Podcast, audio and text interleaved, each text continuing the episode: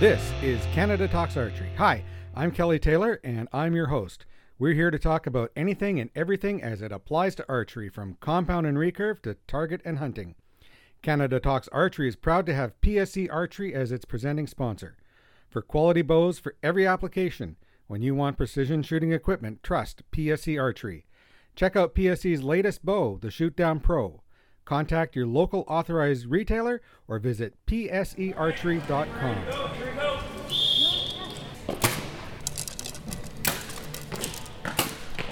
Okay, so we're here at the 2023 Manitoba Provincial Indoor 3D Championships, and we're chatting with Alan Gunter, um, well known archery coach and archer from years past. Alan, welcome to Canada Talks Archery. Thanks for having me, Kelly. So tell us a little bit about yourself. Where, uh, wh- what's your experience in archery? Well, I've been uh, I've had a bow in my hand since I was probably about 11 years old. I'm 36 now, so we can do the math on that one. I started to get uh, into it for bow hunting and uh, got involved in some competitions to prepare for that, and really fell in love with the competitive aspect of the sport, and really uh, haven't looked back since. I've been competing on all kinds of different levels. I've been a national team member a couple of times, been to some world championships, uh, nationals, all that kind of stuff. In recent years, I've kind of taken a little step back from um, the competitive side of things to get more into the coaching and uh, that kind of stuff. All right, so we want to talk about equipment today, and um, I know one of the things that's that that you know a lot of people think is, you know, I just need to buy this little gadget or I just need to do this little tweak or stuff like that. And we know that you can't buy good form, but you can often buy bad results. How does that work? Yeah, so picking the right equipment for the job that you want it to do is critical. Um, for example, uh, if you said, uh, I'm just going to shoot indoor spots, indoor target, uh, you want to look for the probably the most forgiving platform you can find, which is going to be a, a, big brace height, long axle to axle, smooth cam, generally speaking. Uh, but that same setup is not as good for a game like we're playing today at uh, the 3D provincials here because uh, it is slow. Um, the bow I'm shooting right now for indoor target is 220 feet per second, and uh, if you're off by a couple yards on your judging or or your sight tape is off a little bit, uh, it's going to be a big difference. Uh, so you want to look for something that's got a little bit more speed for 3D. Uh, same thing for hunting. You can you can pick uh, the right and wrong bow very easily for hunting, just deter- just depending on what type of game you're hunting and you know the scenarios that you're looking at. So let's talk a little bit about 3D because uh, I mean that's what they're shooting here right now. One of the things that we've heard is that uh, if you're judging, if you have a choice of judging a yard over or a yard under, choose a yard over because your arrow is going to rise less than it's going to fall by, by judging under. Would you agree with that? Absolutely. Yeah, that's that's just simple physics. In terms of once you've got your bow and you're trying to get it set up, what are some of the ways that you can think about um, draw weight, uh, mass weight, holding weight, all those sorts of things that uh, that are going to be unique to every individual? Yeah, they, each one of those things has its own little pros and cons, and and uh, everybody likes to have them set up a little bit differently. But the, again, there are certain certain aspects that uh, you can look at depending on your shot style and the game you're playing. Um, so, holding weight, for example, as a general rule, this isn't for everybody, as a general rule, if you're shooting outdoor in the wind, especially the 50 meter stuff, um, a little bit more holding weight is probably going to give you a bit of an advantage because the wind won't blow you around as much. It's not going to affect the string at full draw as much with a little bit more weight back there. You can also, with a little bit more holding weight, run a little bit more stabilizer weight. Uh, so there's a little bit of a balancing act there. So each one of those things, uh, like I said, uh, is sort of individual preference, but also will relate to the game you're playing. Now, if I go to a big tournament like an ASA or something, and I see someone like Tim Gillingham with like you know 56 ounces of weight on his bars and think oh that's what i need mm-hmm. it's not necessarily the case is it no not at all and that's the it's very personal uh, it's very uh, each each individual person was going to have their preference um, the first thing i would say is is there an advantage to running some more weight? Possibly. Would I go throw 56 ounces of weight on my bow tomorrow? No. The, those guys don't do it either. They'll add an ounce here, an ounce there, two ounces at a time maybe, and then eventually they get up to that weight. Um, but don't just go throwing weight on your bow without working your way up there incrementally. Right, because if you can't hold the bow steady, it's not going to work for you no matter how much weight you have on there. Yeah, exactly. Like I, I run total ounces of stabilizer weight. I'm probably around 15 or so, and uh, I shot Austin's bow when he was back in town uh, over Christmas, and he's got like 50 ounces, and I couldn't hold that thing up to save my life. I can barely pick up his bow to move it around the house, let alone hold it and shoot it. Yeah, exactly. Now, what about you know if you're looking at a bow, you know, say you're looking at the Dominator Duo or the Shoot Down Pro from PSE, and you see a bunch of different cam options available. What are some of the considerations that you need to make in terms of choosing the right cam for you? Yeah, that's a great great question. Um, similar to what we were talking about before, it's all going to depend on sort of your shot style and the game you're playing. Um, some of those cams are a little bit more aggressive, um, which is going to give you a little bit more speed. So for the 3D game, uh, that's going to be an advantage.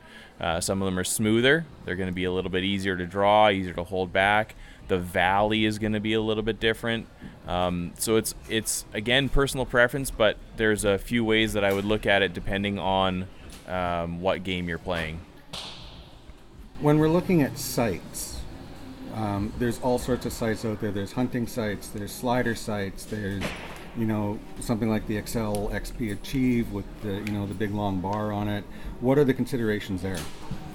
Yeah, um, most of the stuff that you're going to look at, uh, if you're shooting competitively, you're going to want something with micro adjust. You're going to want something that um, probably locks down really easily, um, but also has a quick adjust, uh, like a gang adjustment. On a hunting site, you probably don't need the micro adjust. Um, some guys on a hunting site like multiple pins. I'm a single pin guy on my hunting bow. Um, I shoot a Fast Eddie XL. It's got the dial which is plenty accurate enough for what I'm doing in a hunting scenario. Is it accurate enough for what I'm doing on a competition field or, or in a you know indoor 3D or indoor target round? Probably not, because I'm trying to be as precise as I can, and that dial you can get it pretty good. But there's if I need two clicks on my target sight, there is no clicks on the Fast Eddie, so it's a great sight, but it's not going to be as precise as some of those higher end micro adjust sights. Okay, let's talk a little bit about arrows now, because arrows are a, a, prime consideration. And, you know, indoor, 18 meters, um, as long as you're not going too weak, spine's not a huge issue. But once you get outside, once you get into longer distances like the uh, the 3D shoot here, what are your considerations there? Yeah, so indoors you can get away with a lot. You probably want the biggest diameter arrow that you're allowed to shoot for the category or tournament that you're shooting in, and uh, speed is really not a factor. So shoot a big, heavy, di- have big diameter, heavy point, all that kind of stuff. Big vanes, big feathers, whatever. Uh, get that a- arrow as stable as possible, as quick as possible. Uh, as soon as you go to outdoors, if you're talking about the 50 meter stuff, that same arrow is going to be the worst thing that you could shoot for that kind of thing because it's it's going to drift in the wind. Big vanes are going to get caught by the wind. Big diameter arrows going to get caught by the wind. Uh, slow is not going to be ideal. So you want a small micro diameter, something like an Easton X10 or a Black Eagle uh, X Impact, something like that, and small vanes. You've got more distance for that arrow to stabilize itself, so you don't need all the big vane on the back and the smaller diameter arrow is going to get stabilized by a smaller vane as well. So choosing the right arrow for what you're doing is is very critical, and that's where one spot where I think people could probably give themselves a little bit of a, an advantage is by having multiple sets of arrows and you know switching their bow setup a little bit from tournament to tournament set have a set of arrows for 3d have a set of arrows for outdoor target have a set of arrows for indoor target uh, as far as cost goes that's probably the one thing that you can do to give yourself an advantage for the least amount of money rather than having bows for everything. Now let's talk uh, three fletch versus four fletch. That's a good question. That's something I'm experimenting with right now, and I, I, I would say that the jury is still out in my mind as far as uh, what my results have been. Um, I love the theory of four fletch in because I think more drag on your arrow is going to stabilize your arrow quicker. That's why I shoot like a four inch feather for indoor target. because Feather is going to stabilize your arrow quicker than a vane will. Do you have to refletch them more often? Yes, they're not as durable, all that kind of stuff. But I, I that's a small sacrifice to me. So four fletch is definitely going to give you more drag. It's going to stabilize that arrow quicker, but uh, it's also going to slow your arrow down a little quicker as well, and gives you a little bit more surface area to get caught by the wind and that kind of stuff. So uh, I love the theory of it. I've yet to come to a conclusion as to whether I think it's um, super beneficial or not, but the, the, the theory is right. And depending on the, the, the width of your rest, um, you may need to move to a fall away too. Yeah, definitely. I'm shooting currently a 27 diameter arrow with the four fletch that I'm working on, and I'm shooting a blade rest, and I think I'm just barely getting away with it. So, uh, definitely, if you're going to shoot anything smaller than a 27 diameter arrow, I would recommend if you're going to shoot four fletch, go to a drop away rest. So that's another question that we can talk about now is, uh, is the various rests that are out there. Mm-hmm. Um, I mean, most of us we started off shooting with fingers and a whisker biscuit. Yeah. Um, probably graduated to a fixed blade rest. So what are the what are the differences between uh, a fixed blade rest, um, the ability to micro adjust, a four fl- uh, you know a fall away rest, um, and and how how do we decide? Great question. Um, fall away rests have come a long ways in the last, let's say, five to ten years. Um, prior to that, I was there were inconsistencies in fall away rests and just the way they worked mechanically. I never really trusted them, so I've always been a blade rest guy.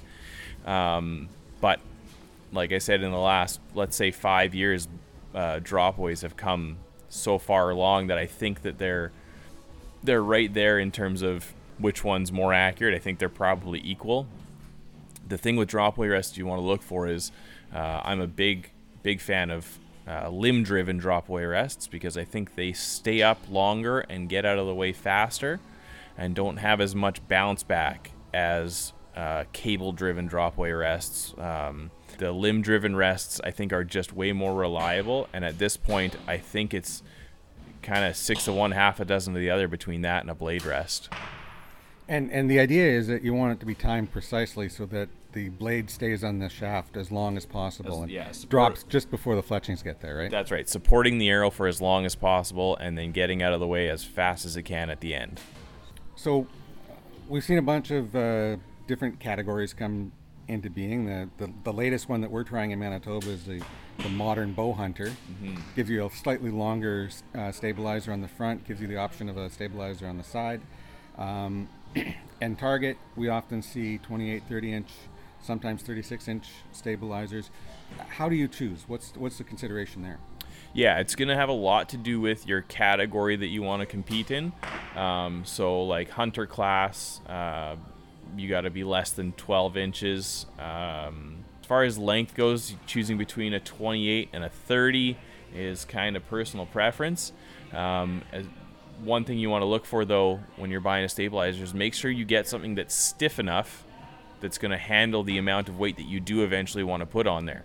Like these guys like Austin and Tim Gillingham and Mike Schloesser and uh, guys like that that are running all kinds of crazy weight on their stabilizers, they need something that's going to be stiff, that's going to not act like a wet noodle when you put 30 ounces on a front bar. The wet noodle effect is going to completely negate any benefits of having a stabilizer. Exactly. Yeah, it makes it completely. You might as well not have it on there. So um, if you're just looking at running five or six ounces on the front of your bar, you can get get away with a stabilizer that's not as stiff. In terms of accuracy, you don't need any kind of rubber sound or vibration dampening components on there. Do they make it feel a little bit better? Yeah, probably. Uh, but they're not going to add anything for accuracy and then stabilizer weights. You can get all kinds of different things. You can get the tungsten weights now. You can get uh, bigger diameter uh, Like I've got some four ounce shrewd weights that are like thin diameter, but like a almost like a pie plate on the front of your stabilizer. Um, and that's great. Again for indoors that's fine. But outdoors more surface area on the front is going to act like a sail. So you might not want that big uh, surface area. So it's just thinking about again what are you doing? What do, what do you want the stabilizer to do? And kind of look at the different options from there would you say that um, the best shape for outdoors would be a, a, a, pure cylinder rather than you know some of those old blade style rests or the the one with like the four um, yeah, like the biter stabilizer. Yeah. Yeah, I don't know the the actual science on that, but like I think it's fairly well proven that a cylinder style, a tubular style stabilizer shape is going to be just as good if, as anything else. Those blade ones were a nice idea, uh, but I don't think they. One, I don't think they were as stiff so you couldn't add the the weights to them. But uh, the biter ones, again, I used to shoot a biter way back in the day, uh, but weight wise, you could not add the weights that you can to some of the things that you can that, that are available out there now. All right, so last question, um, like most aspects of life, people have to set a budget for for, for what they're getting. And let's assume they've got a bow and they're looking to spend a little bit of money to improve their setup. What are some of the key things you'd suggest they look at? Well, yeah. So if you've got a bow and let's say you you've got a few dollars and you want to get one piece of equipment that's going to uh, help you out the most, I would start with a sight. A good sight is going to make a huge difference. The beautiful thing about all the accessories is that you can put them on the bow you currently have, and then one day, okay, I, you say I want to upgrade my bow. Well, all those accessories can transfer over. So get better accessories. Start with better accessories and work your way up from there. So I would I would go sight first. After that, I would get a good rest and then stabilizers, and kind of work your way out from there. But that have first thing, get yourself a really good sight because that's going to be a game changer. Well, I mean, especially if you're at a at a tournament you know, we don't necessarily have time to dig out the Allen wrench to uh, to loosen the screws on, on some of the uh, less expensive sights and, and move those around. You basically just want to grab the knob and turn it. Um, so that's a key consideration. The other consideration is a scope. Yep. What do you recommend in terms of uh, lens, no lens, what strength magnification, and do you put a clarifier in your peep? So uh, we'll start with the clarifier thing because that's an easy one for me to answer. I personally believe that if you can get away without a clarifier, you should not use a clarifier whenever possible. The reason for that is that indoors it doesn't matter, outdoors, when it's sunny, it doesn't matter, but if you get a raindrop on your clarifier lens in your peep sight, it is game over. You are taking an Allen key and you're taking that lens out and or taking a Q-tip and trying to soak out the water from there. It is it is a disaster if you get a raindrop in there. Whereas if you don't have a clarifier, you just blow it out and it's done. Absolutely, exactly. So whenever possible, don't use a clarifier, in my opinion. Now, everybody's eyesight is different, so if you need a clarifier, run with it, and you just have to know what your plan is if you get a raindrop in there. Carry a cotton ball, carry something that you can absorb the water out with in a you know in a second kind of thing. So as long as you know what your game plan is, you'll be fine.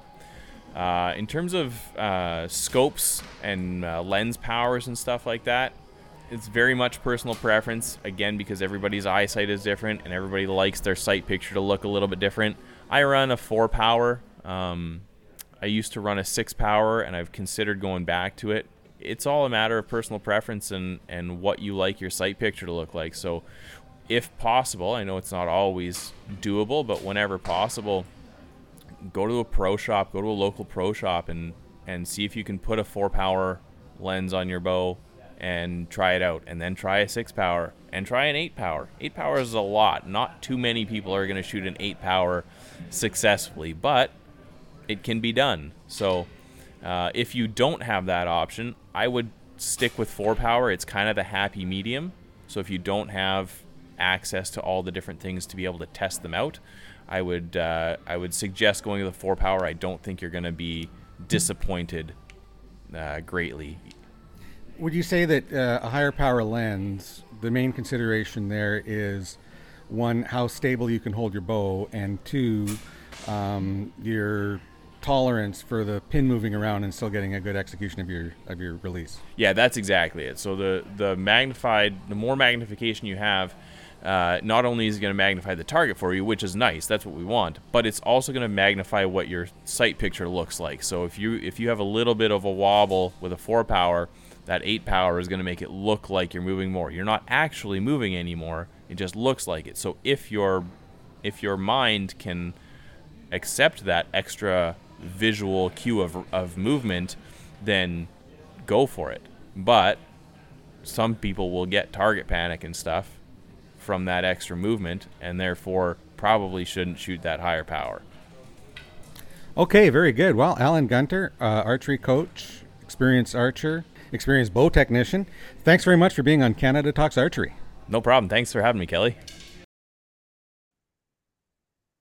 So we're joined now by uh, Canada's newest archery entrepreneur, Brady Haslam of X-Shot Archery. Brady, welcome to Canada Talks Archery. Yeah, thank you. Glad to glad to be on here, Kelly.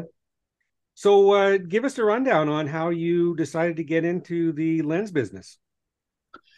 Well, um, I was so I I got into archery to originally start bow hunting, and so I was shooting my bow, and then I heard about this thing called 3D archery that I had never really heard of, and people kept talking about it like I knew what it was. Finally, went home and Googled it and watched some videos, and then uh, a little bit of research later, I realized that all the good guys use a lens. Uh, and then so I went back to the shop and um, I was like, "Hey, I, I need to buy a lens for for 3D," and they're like, "Okay, it'll that'll be uh two three hundred bucks." And then I thought, wait a second, I'll bet I could do that. and uh, then I just uh, went back to my office the next day and uh, uh, did a little bit more research and started experimenting and trialing some different things. And then I uh, figured it out. And uh, yeah, the rest is history. So, what is unique about your your lenses?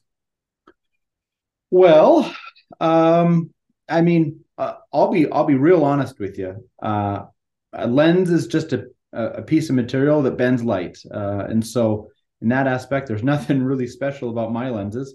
They do the same thing as everybody else's, but uh, we're from Canada, um, and we make a pretty, pretty, pretty high quality lens uh, in terms of clarity and uh, and and other types of optics. And so, um, yeah, I mean, there's nothing inherently special about my lens, but uh, I think we're able to offer extremely high quality lenses at a pretty darn reasonable price. And so, uh, yeah, that's probably the biggest thing that sets our lenses apart.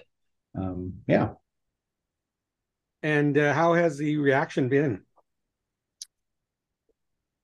Uh, I feel it's been very well, very well received. Um, you know, I, I got, I'll tell you, I'll tell you a secondhand story. So uh, just a few months ago, and I'll, I'll, try to leave out names, or maybe I'll say the names and we can edit them out later. But uh, um, basically, there was a uh, there was a shoot a couple months ago, and this is when. So I've been making lenses for people in Medicine Hat, which is where I'm from.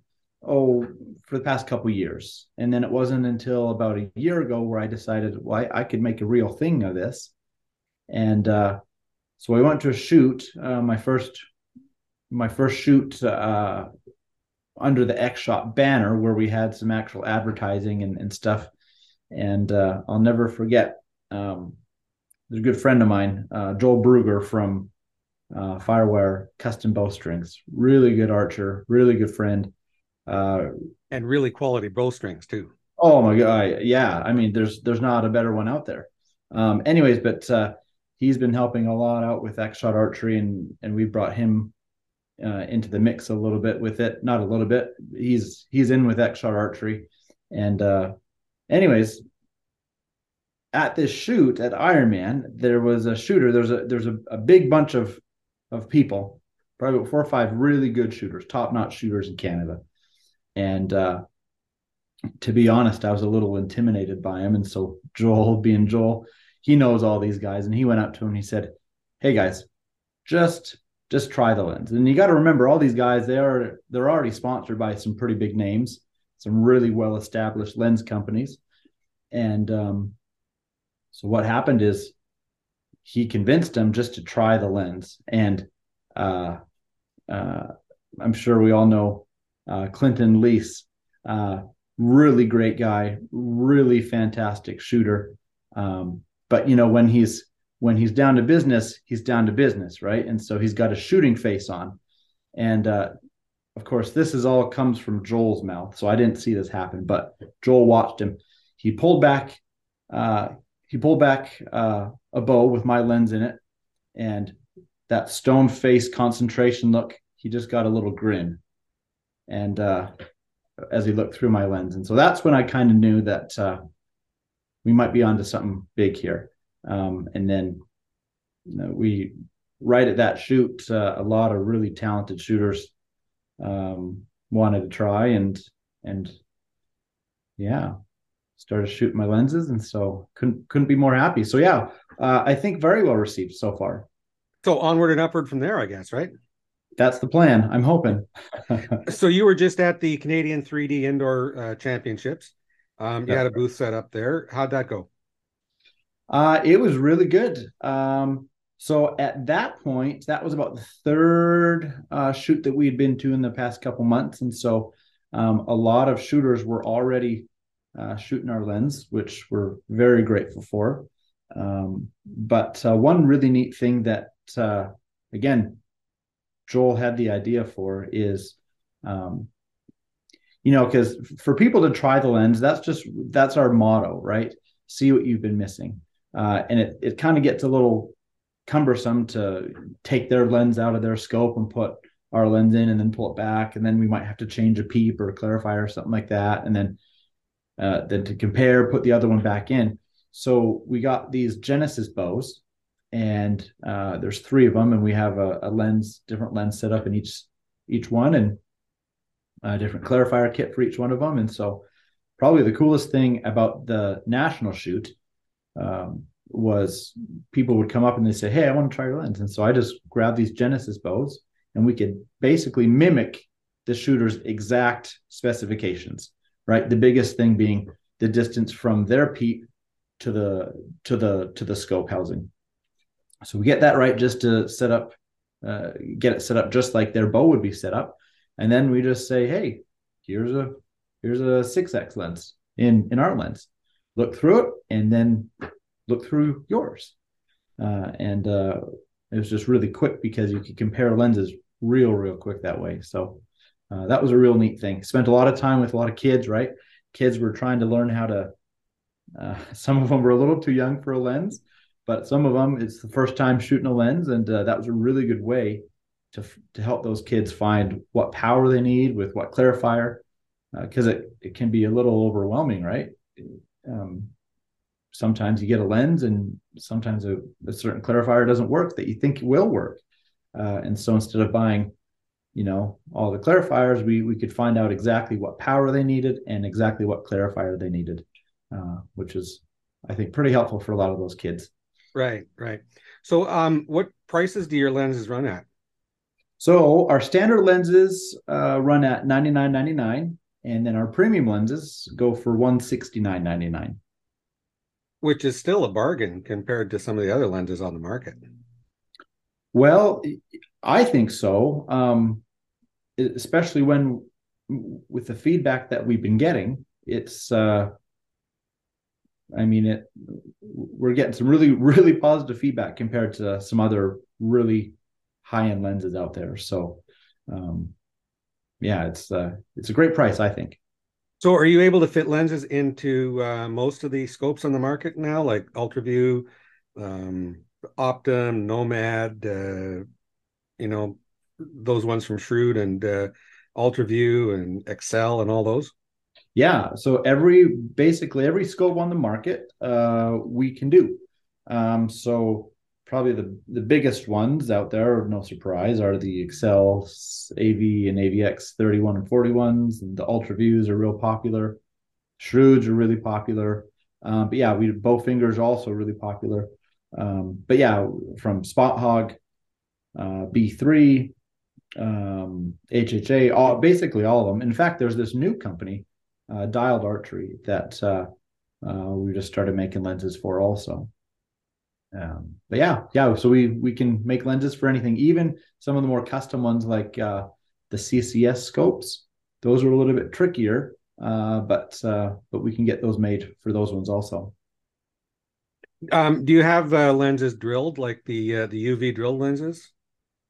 Yeah, so that's that's a great question.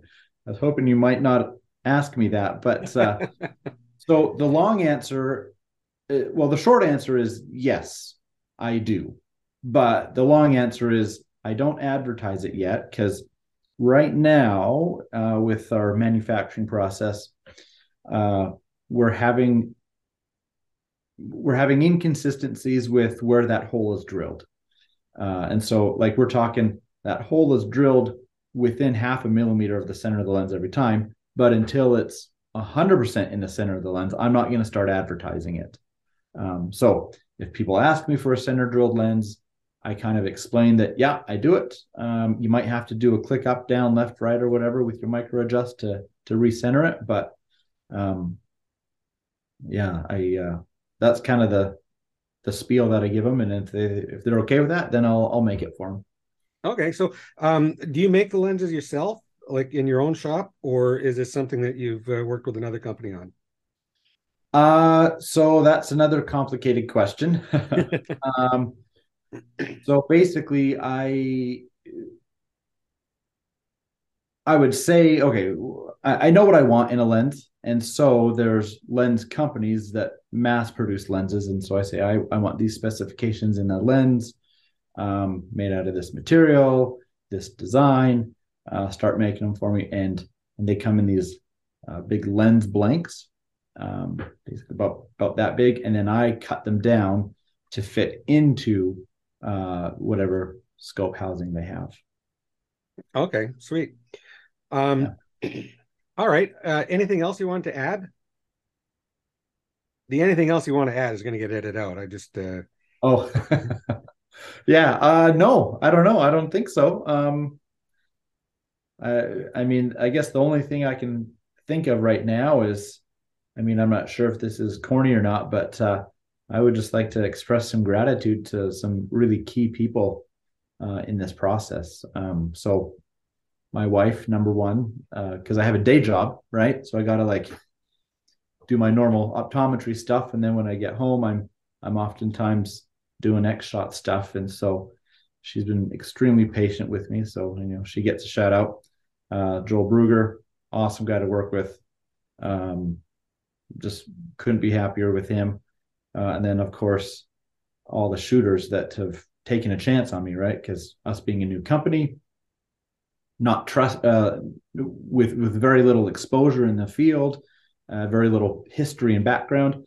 I mean, it was a big leap for some of these guys to uh, to drop their current lens sponsors and, and come on with me. So, uh, and every single one of my shooters is amazing. I mean, they're just uh, fantastic, fantastic shooters, fantastic people. Um, but yeah, that's if I had to add anything, it would it would be it would be that. All right. Well, um, thanks to Joel, I've got an X shot archery lens in my uh, scope. I'm loving it oh, so yeah. far. So yeah, how's it uh, working? It, well, it hasn't helped me shoot any better, but at least I can see where I'm missing. there you go. yeah, yeah, yeah. Okay, Brady Haslam, X Shot Archery. Thank you very much for being on Canada Talks Archery. Yeah, no problem. Thanks for having me, Kelly. That's it for another episode of Canada Talks Archery. I'd like to thank our guests, Alan Gunter and Brady Haslam. I'm Kelly Taylor, your host, and I'll be looking for you next month on Canada Talks Archery.